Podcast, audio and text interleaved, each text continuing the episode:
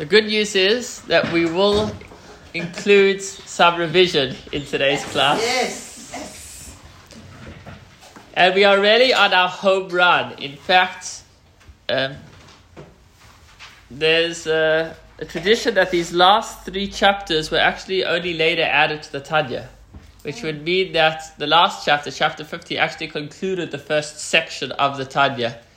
And so it will be most appropriate to see how these final three chapters um, wrap up the last discussion that we've been having in the Tanya, and then uh, the much larger discussions that we've been having in the Tanya. so we're going to start focusing on the topics that we've been focusing on more recently, and then we'll zoom out a little more and see what topics we've been discussing over the last few months, and then ultimately what we've been discussing throughout the Tanya. With Hashem's help, sharing a whole new insight into understanding how our neshama operates or what our neshama is or, or uh, it's going to be fascinating. We're going to learn all about our neshama and through that it's going to give us a uh, insight or like uh, the, the neshama will see is a window into how Hashem operates in this world. Let's start with our most recent topic, and that is love of Hashem.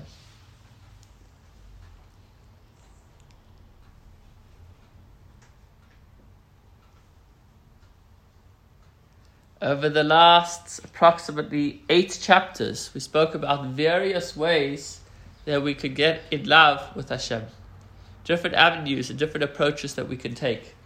And in the very last chapter, in chapter 50, we described a fiery type of love, and we introduced ourselves to the concept of the chassidus of ratzoi and shuv, and that is where a person is has this yearning and burning love to be want to just be attached and come close to Hashem to the point that he completely expires from all physical limitations, and that was the ratzoi, which at face value, for somebody who is familiar with Hasidic teaching, would sound absolutely wrong. Because Hasidus teaches us so much about how Judaism is about being in this world and finding Hashem within the workplace.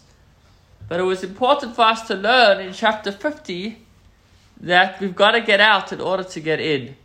We're not trying to just be a part of society, we're trying to make society. And in order to be able to not just be a part of society, but to contribute to society, we need to get out of it and come back into it. We need to have that ratzoi. We need to discover that burning yearning to be able to come close to Hashem to the point of willing to forego all of our uh, material uh, um, uh, elements of life, but then to channel that yearning for Hashem back into this world for the shuv, so that we can manifest this burning love for Hashem in the way that we do His mitzvahs. So the ratzoi needs a shuv, and a shuv needs a ratzoi. Or in English, the uh, running above, running up, running out needs a return, but the return needs a running out. When we are feeling all spiritually excited and wanting to just attach ourselves to Hashem, we need to be reminded that that, that needs to be channeled not into forgetting about our families and our friends, but into the way we engage with them. The Ratzah needs the Shuv, but the Shuv also needs the Ratzah. In order for us to successfully be able to interact with our family and friends, being able to give kindness and to be give and to be able to give godliness, we need that rotzi. We need to charge up our batteries. We need to discover and develop this yearning to be able to come close to Hashem, so that we have the power to be able to interact with those around us without being trapped by them or without being overwhelmed by the challenges and, and, and sometimes negativity that surrounds us because we have a much more powerful energy that we have developed in our yearning for Hashem that we can now share with those around us. That was chapter 50 in a nutshell. And chapter 50 concluded a topic, a discussion over the last eight chapters of many different ways that we could love Hashem. Why have we been talking about loving Hashem? So that was our first summary, our summary of chapter 50. And we pointed out how that was the final of various loves that the Tanya teaches us we could have for Hashem. This was one particular love, the last love that I spoke about, that fiery, uh, ecstatic love for Hashem. There were other forms of love that we discussed in the previous chapters. So we have all these different loves, but why did we go down this channel? Why are we talking about love of Hashem on so many different levels? So we're going to backtrack now to chapter 35. And once we're already going so far back, we may as well go back to chapter 1. In fact, back to the title page. The title page of the Tanya says is based on the verse where Moshe turns to the Jewish people and he says,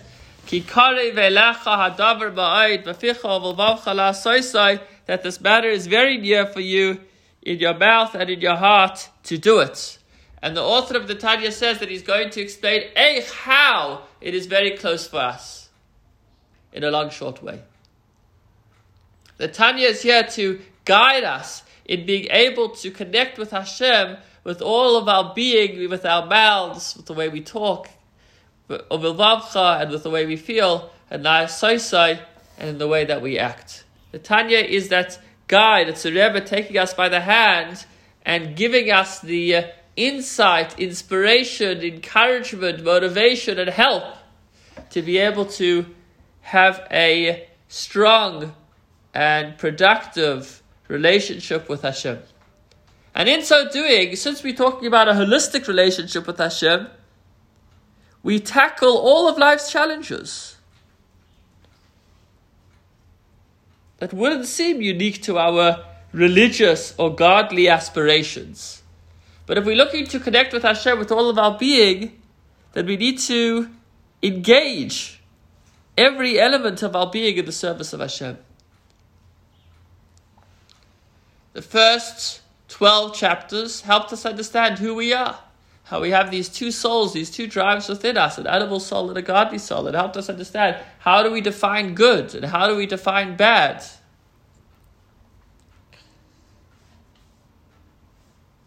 It was there that we shared, for example, the novel Hasidic concept that anything that isn't directed towards Hashem is bad.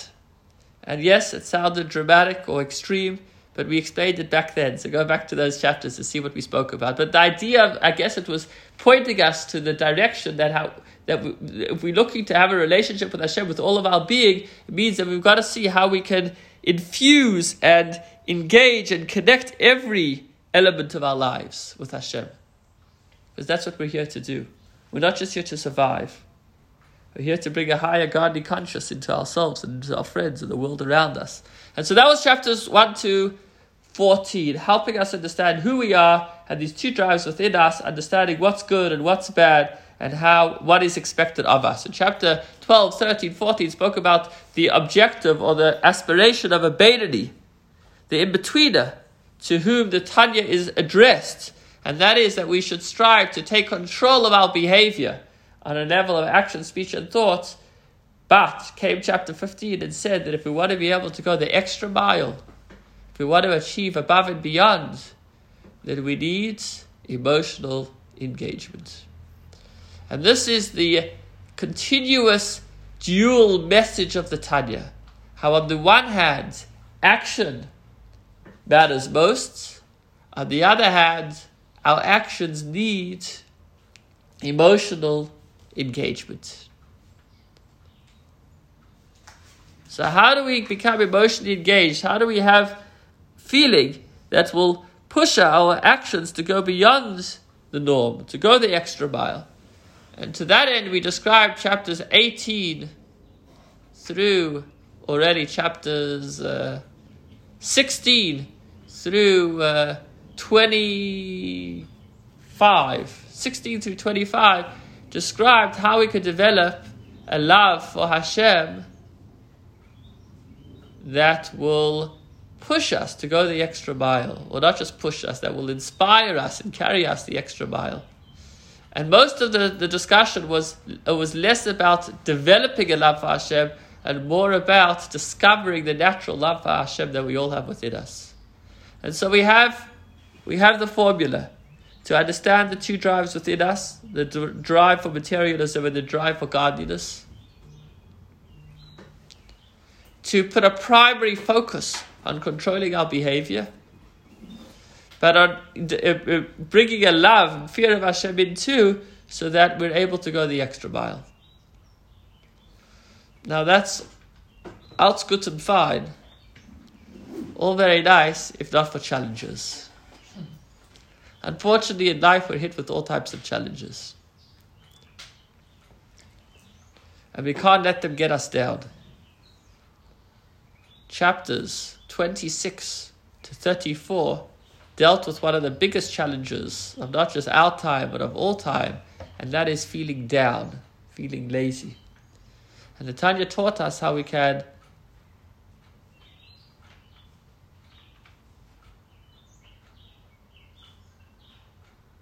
cope. And not just cope, but how we can be strong and grow within all the various challenges that bring us down. And there wasn't one standard formula. The Tanya doesn't tell it to us in one foot. We had various chapters, about 10 chapters, that address many different reasons that cause a person to become down. Whether they're um, uh, worried that God's punishing them, or whether they're being self critical, or maybe they're being overly um, arrogant of where they stand. Many different things that could cause a person to come down. And the Tanya shared various different um, insights that help us cope with these challenges and actually grow from these challenges. So, in summary, chapters 1 to uh, 14 is helping us understand who we are, good and bad, and what our primary, primary responsibility is. Chapters 15 through 25 help us be emotionally engaged as well by developing and revealing a natural love that we all have for Hashem. And chapters 26 through 34 help us deal with challenges. A very uh, basic summary of the first 34 chapters of the Tanya. Comes chapter, comes chapter 35. And the chapter 35 really asks a, a major, major question, and that is what matters, most? Is it action or intention? Because we're getting a bit of a mixed message over here, perhaps we could be. On the one hand, we're hearing how the most important thing is to control our behavior. On the other hand, we're putting a lot of time into developing a love for Hashem. And chapter 35 goes back to the title page. This matter is very dear to you in your mouth and in your heart to do it.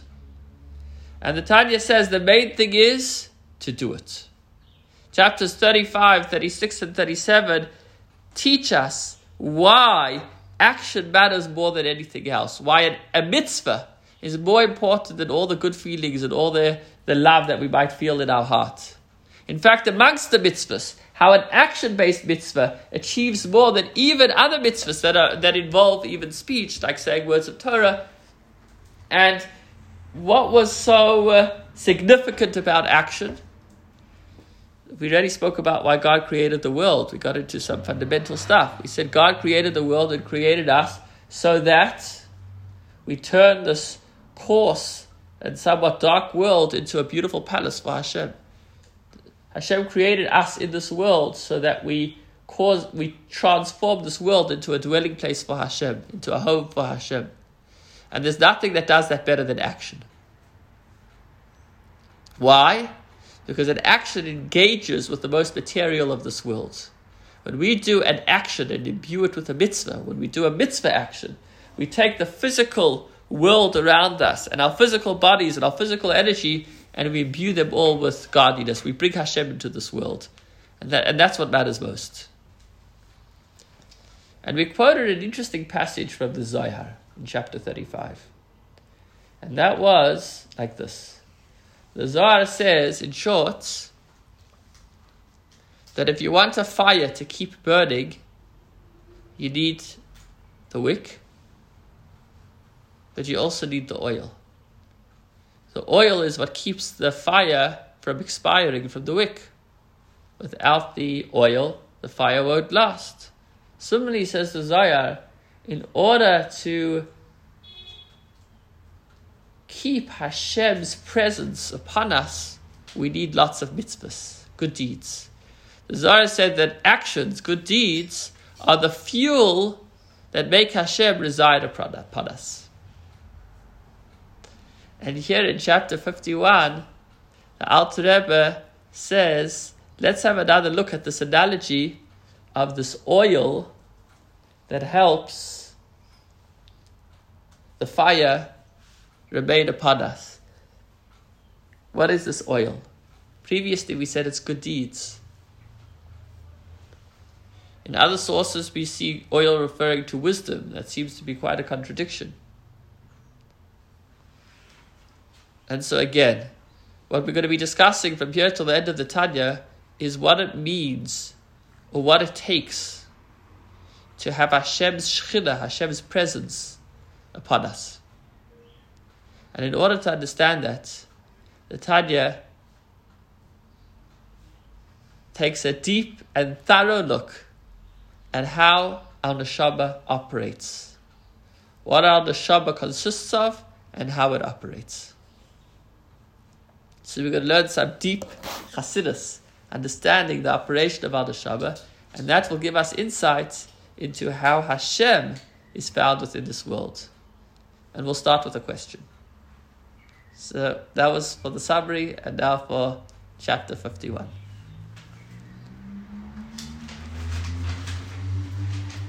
Where is God? Everywhere, Wherever you let him in. And if you don't let him in? He's still.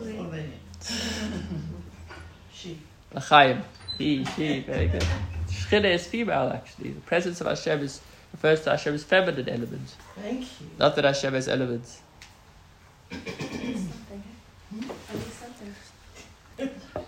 Little concession, you got me. So Hashem is everywhere, uh, but only where you let him in, but when you don't let him in, he's also there. I'm getting, I'm a little bit confused over here. So we do need to let him in, we don't need to let him in, or he was here before we let him in, so why bother let him in? All of the above. You're also right, right? Like the famous joke of the rabbi, the two people arguing. You're right and you're right, and how could we both be right? You're also right. but that's not good enough because this is Chassidus Chabad, which means we need to try to understand how this works. So this is what I'm thinking. If Hashem surrounds the world and Hashem fills the world. Hashem is everywhere. in- Nobody's been listening to the previous classes. Yeah? Mm. Perhaps we can only enact or utilize the energy if we. So it's there, but it's a fi- it needs the flame and the wick. So only if we ignite something in us can we actually burn that energy or utilize it. That's what I'm thinking. Oh, ah, I like that. In other words, there's so much energy around us, but we need to do things in order to tap into that energy. Similarly, God is everywhere, but it requires work on our part in order to interact and engage and experience God. 100%. So, I have another question. Think Yes. it's similar to Yes. what I was Tell thinking. That I did. But Hashem is everywhere, but it's up to the individual to find Him everywhere. It's the same thing. Absolutely. A, a big theme in Chassidus is how it is our job to reveal Hashem within our lives and reveal Hashem within the world. He's there, but to discover Him, to open up our eyes and to see a higher godly reality. Absolutely. So, my question to you is Is there any point in going to the Kotel, to the Western Wall? If you're planning, I don't know if anybody's planning a trip to Israel soon, and we might be staying in Tel Aviv. Um, uh, should you include the Western Wall on your uh, um, itinerary? We always do. You do? Why? Yes. No matter where we are, we always You know. always do. Yeah. Why? Don't know. Would the energy there not be ignited more because of the people and what happens there? So the energy there is probably stronger, although the energy is everywhere, the energy is probably stronger there. Also, the effort of making yourself pulls be there. you. you, you. It just pulls you. You go. It's beautiful. So we come to Israel and we just feel a sense of belonging. We feel a pull. We feel there's a heightened energy over there. There's something special. And this isn't just uh, illusionary, it's real. How do we know it's real? Because the Torah says it's real. The Torah says that the holiest place in the world is, is, is, is the Temple Mount, the Holy of Holies. And the closest place that we can go, or that we should go, is, uh, is the Kotel, is the Western Wall. I always say, when I come back from Israel, South Africa's my home, but my Neshoma's home is Israel. Beautiful. By the way, you could also add Hebron to your itinerary, as well as Tveria. These are also holy places, holy cities. Tzfat. But uh, when you have, when, if you're planning a trip, we could uh, we could chat some more. But the point of that I'm making over here, in this class, oh, I'm actually asking a question. Uh, again, I'm a little bit confused. God is everywhere, but He's more present. There's a greater energy. There's an added holiness.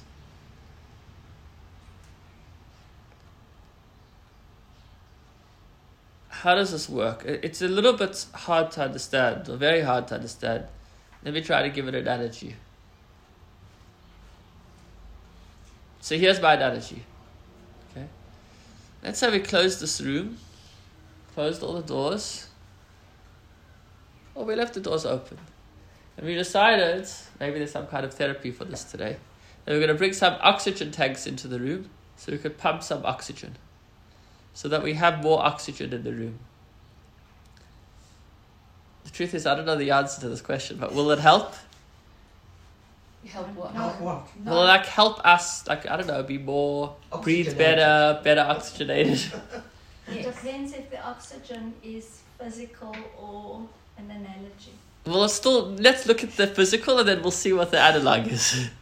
No, So the- no, no, because we're not leaving. Thank God we're healthy enough and we have enough oxygen. meaning that if the room is filled with oxygen, adding oxygen is not going to help anything. That's really what I'm getting at. Okay, you could say the same thing about light, uh, but you can always increase more light, but not necessarily. To light a candle in the sun is not really going to do anything. So, if Hashem is truly, fully present everywhere, then how could He be more present? How could He be less present? That's really the question that today's chapter 51 tackles. I think when an effort is made to be more accessible, to be more receptive to, to God's energy, Uh, that's when it increases. That's So not- is his energy increasing or is our awareness of his energy increasing? Awareness, maybe both. Maybe another analogy would be we're now in the month of Elul, and we say that this month is the month where the king is in the field. So what does that mean? It means that the king is not sitting in his palace. Is, isn't the king always accessible if you need to reach out to the king? Yes, but maybe with a lot more effort. During the month of Elul, we told Hashem, our king, is in the field and so easily accessible to any one of us can walk out into the field and talk to Hashem. So that's the power of the month of Elul. So does that mean Hashem is everywhere or isn't he everywhere? Yes, Hashem is everywhere, especially in the month of Elul. More so accessible in the month of Elul, rather should I say. And the same with the other examples that you're asking. Maybe there's some places that Hashem is more accessible and allows us to be inspired to connect with him easier. So this would be going with the explanation that Hashem is everywhere, but it's just about where we let him in. Do we open the door? And how easily can we let him in? Or how accessible is he to be let in? So we say that from Hashem's perspective, there's not, nothing changes, but it's really how cognizant are we of God? That really is up for debate. And the, the debate would consist of is what we do only affecting our perception of Hashem? Or does it actually affect Hashem's energy? Profound. So is it just happening from our space, or are we actually causing a change in godliness in this world? When we do a mitzvah, are we feeling Hashem more in our lives, or are we actually bringing Hashem more into our lives? I know you'd love to think the latter, but before we were kind of sharing more the former. In order to answer this big question of how can Hashem be more present, I want to move on because we're running out of time. The Tanya brings an analogy, an analogy of how our neshama, our soul, engages with our body famous words of Job, Mipsari echsa elika. From my flesh I see God. From my flesh I see God. Hasidus explains that we, when we look at our physical flesh, our physical body, when I look at my body, and I see how my neshama interacts with my body, that gives me an incredible insight into how Hashem interacts with the world. So, in order to understand this phenomenon of Hashem being more present in the Holy of Holies, we need to first look at how our neshama is present within our body.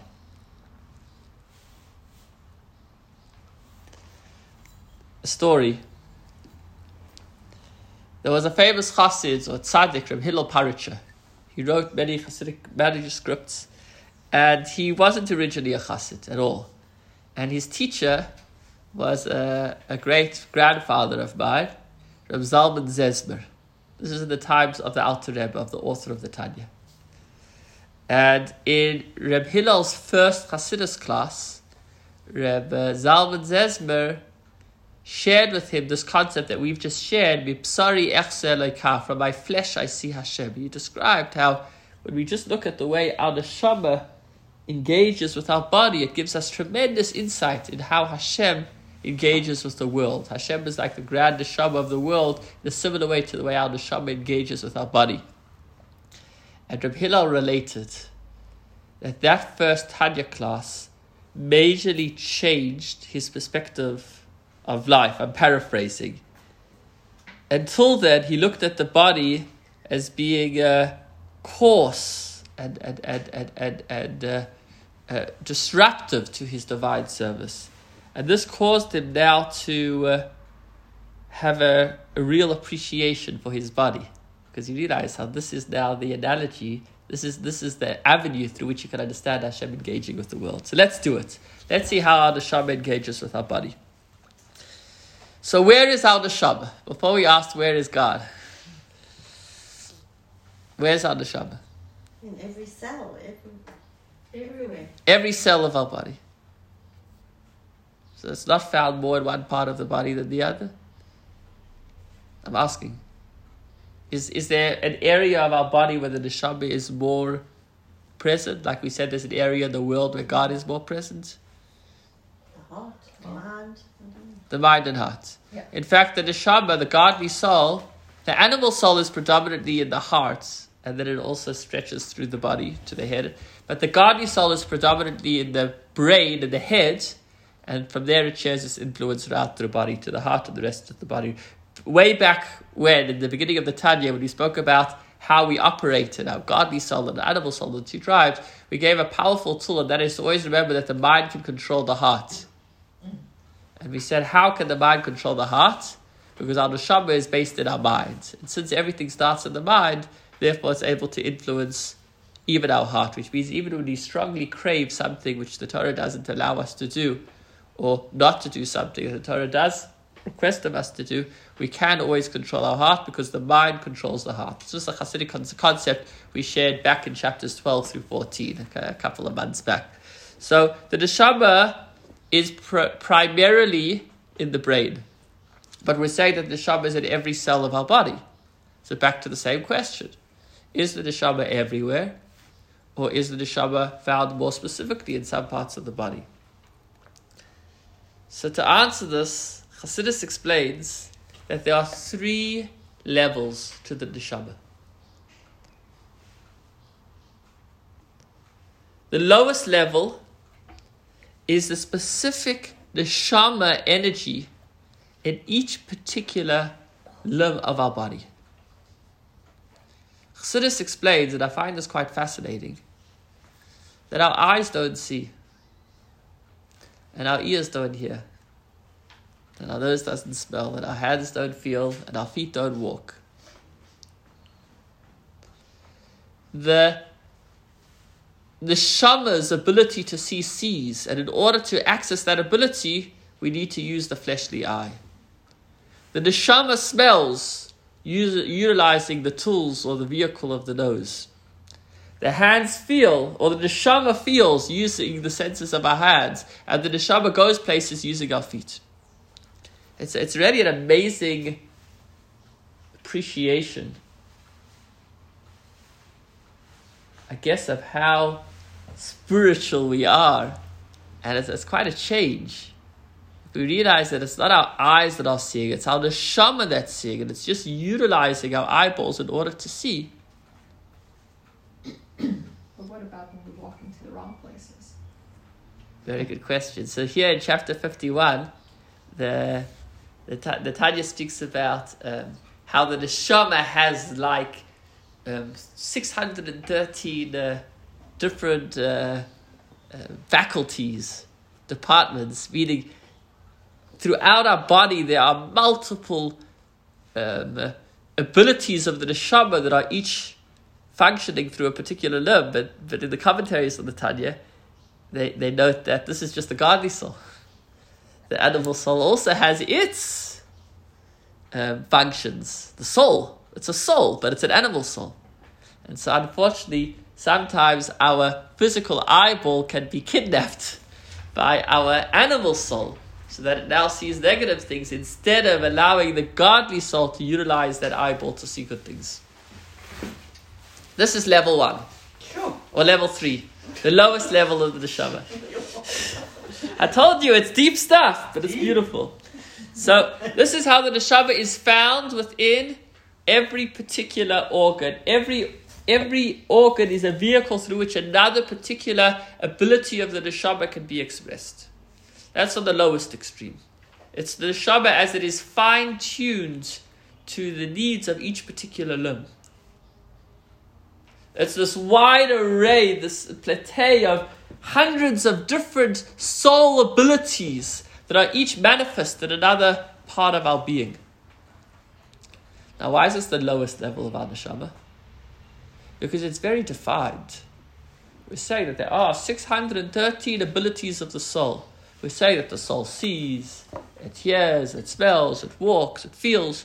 We're talking about a, a, a neshama, which is a very godly um, um, entity with very physical terms. We're talking about the neshama as taking on certain um, certain definitions that the, the neshama either functions or dysfunctions, this function, that function. And that's why this is the lowest level of the neshama, because this is the godly neshama, but as it is operating through the human experience. What's the highest level of the neshama? It's the essence of the soul. And to this, Debbie, you are right. The essence of the soul is found equally, without differentiation, in every cell of our body. Why is this the opposite extreme? The ability of the soul to see is a specific ability that is found only in the eye. The neshama cannot utilize its ability to see through the ear. Hmm. Meaning, this is a very limited, fine tuned, specific ability of the neshama. And the ability to see is very different to the ability to hear or to feel or to walk. But on the level of the essence of the neshama, it is beyond any form or description. It is completely infinite. It's poshut, it's pure godliness. And since it's so pure in its godliness, there's no difference whether it's in the foot or in the hand, in the eye, or the ear.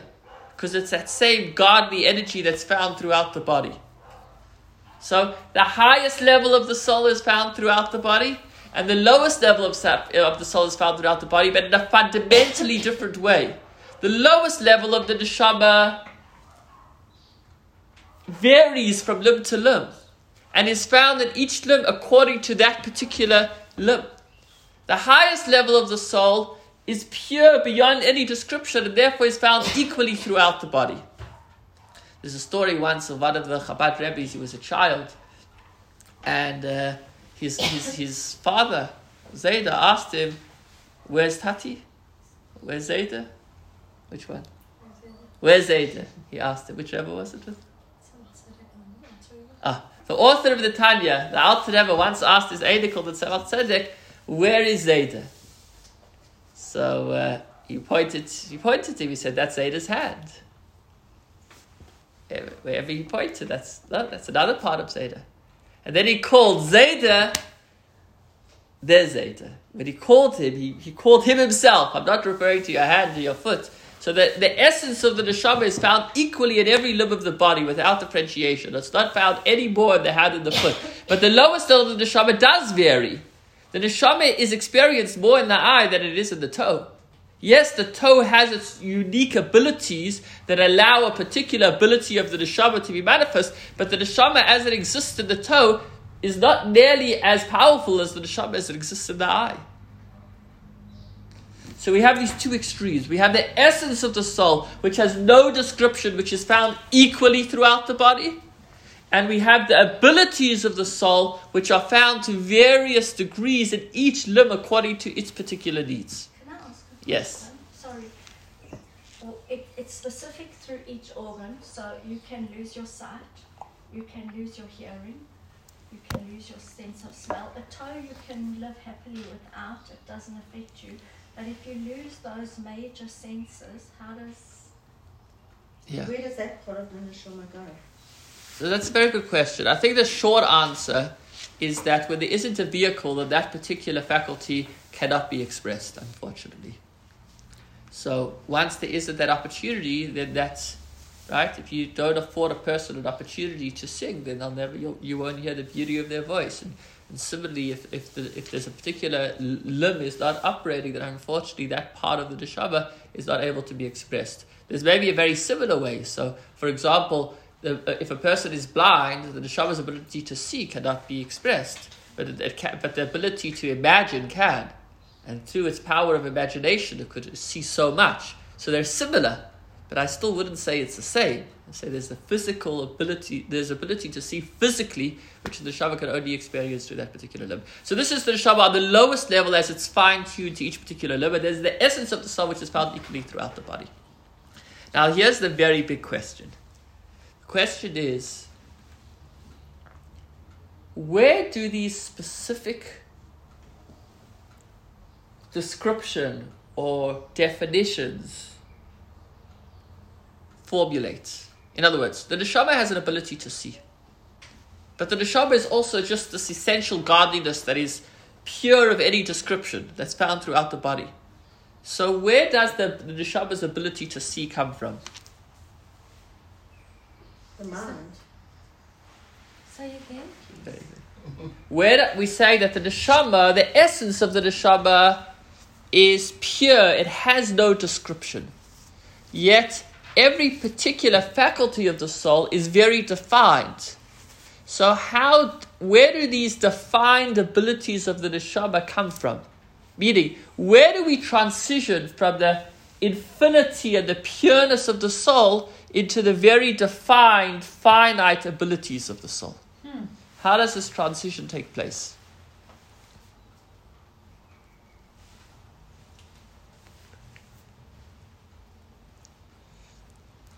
I once heard an analogy, it stuck out with me. I heard it when I was in yeshiva, about 17 years old, from my Hasidic, my teacher of Hasidus at the time, Rabbi Zusha Alperovich. He's still teaching in, in Kiryat Gat today. Should uh, be well for many years. And he gave an analogy of, at least this is how I remember it, how you can have somebody that is a very good soccer player and is also a very good basketball player. And why is he such a good soccer player and a good basketball player? Because on Monday and Tuesday, this wasn't the details of his analogy, I'll, I'll embellish it for the South African version. Because on Monday and Tuesday, he goes to soccer extramurals, and on uh, Wednesday and Thursday, he goes to his uh, tennis extramurals. And so, over the course of the year, this particular child has become really good through the daily investment in soccer and daily investment in tennis. He's now become an excellent soccer and tennis player. That's one type of kid. And we're not here to label anybody, this is just an analogy. Then you have another type of kid that is really just talented. And wherever, wherever you throw him, he really excels. And I guess I identified with it because I was just thinking of different kids in my class and like just coming out of school and my experience. And some guys that, that developed different strengths, and there are other guys that were just like, they really had a talent for sport. And wherever you threw them in, they just were already like the best of the team. Okay, maybe they needed to practice a bit, but it wasn't a developed skill. And so he explains that the different faculties, the different abilities of the soul, are not from a collection of developed abilities that happen in some reservoir of abilities back in the soul's home base. Rather, the soul is infinite, meaning the soul is talented. Talented is the analogy over here since it's got this infinite, infinite energy, so it can be manifested in every area. So therefore, it's a great seer and a great, great hearer and a great walker. And this analogy is also used back at our where we're going to, which is understanding God and His engagement with the world. But for now, we're just talking about Shabbat. But I think with that explanation, that from the infinity of the soul comes unique abilities, we still need a middle ground. We still need a transition point from the infinity of the soul to the finite abilities of the soul. Chassidus gives an example of um, if you took a cup of water, if you took a pitcher of water and you poured it into many different glasses, different colors. So originally in the source, the water is pure. It has no color. But then in the different glasses, it now has different colors. So in its source, it's pure. In its end base, now it's, it's, it's defined. This is purple water, blue water, green water. Is this a good analogy for the way that the soul engages with the different limbs of our body? Can we say that maybe the soul is pure, but as it comes into each particular limb, it takes on those particular abilities, ability to see, to walk. What do you say? Is that a good analogy? I think it is. Mm. No. It's not a good analogy. But the water's still pure, it's the dye that's It's, it's in the glass. Not even the dye. It's But just the glass. It's the glass. The glass. There's no dye in the glasses. It's colored glasses. Oh, colour glass. So what happens if you take all of these glasses and you pour the water back into the pitcher? It's pure, pure. again. It'll all be pure again. So what happens is, since the water was originally pure, so whatever coloring the glasses try to um, uh, impress upon the water didn't stay. The moment you pour the water back, the water just reser- re- re- re- reverted to being pure water.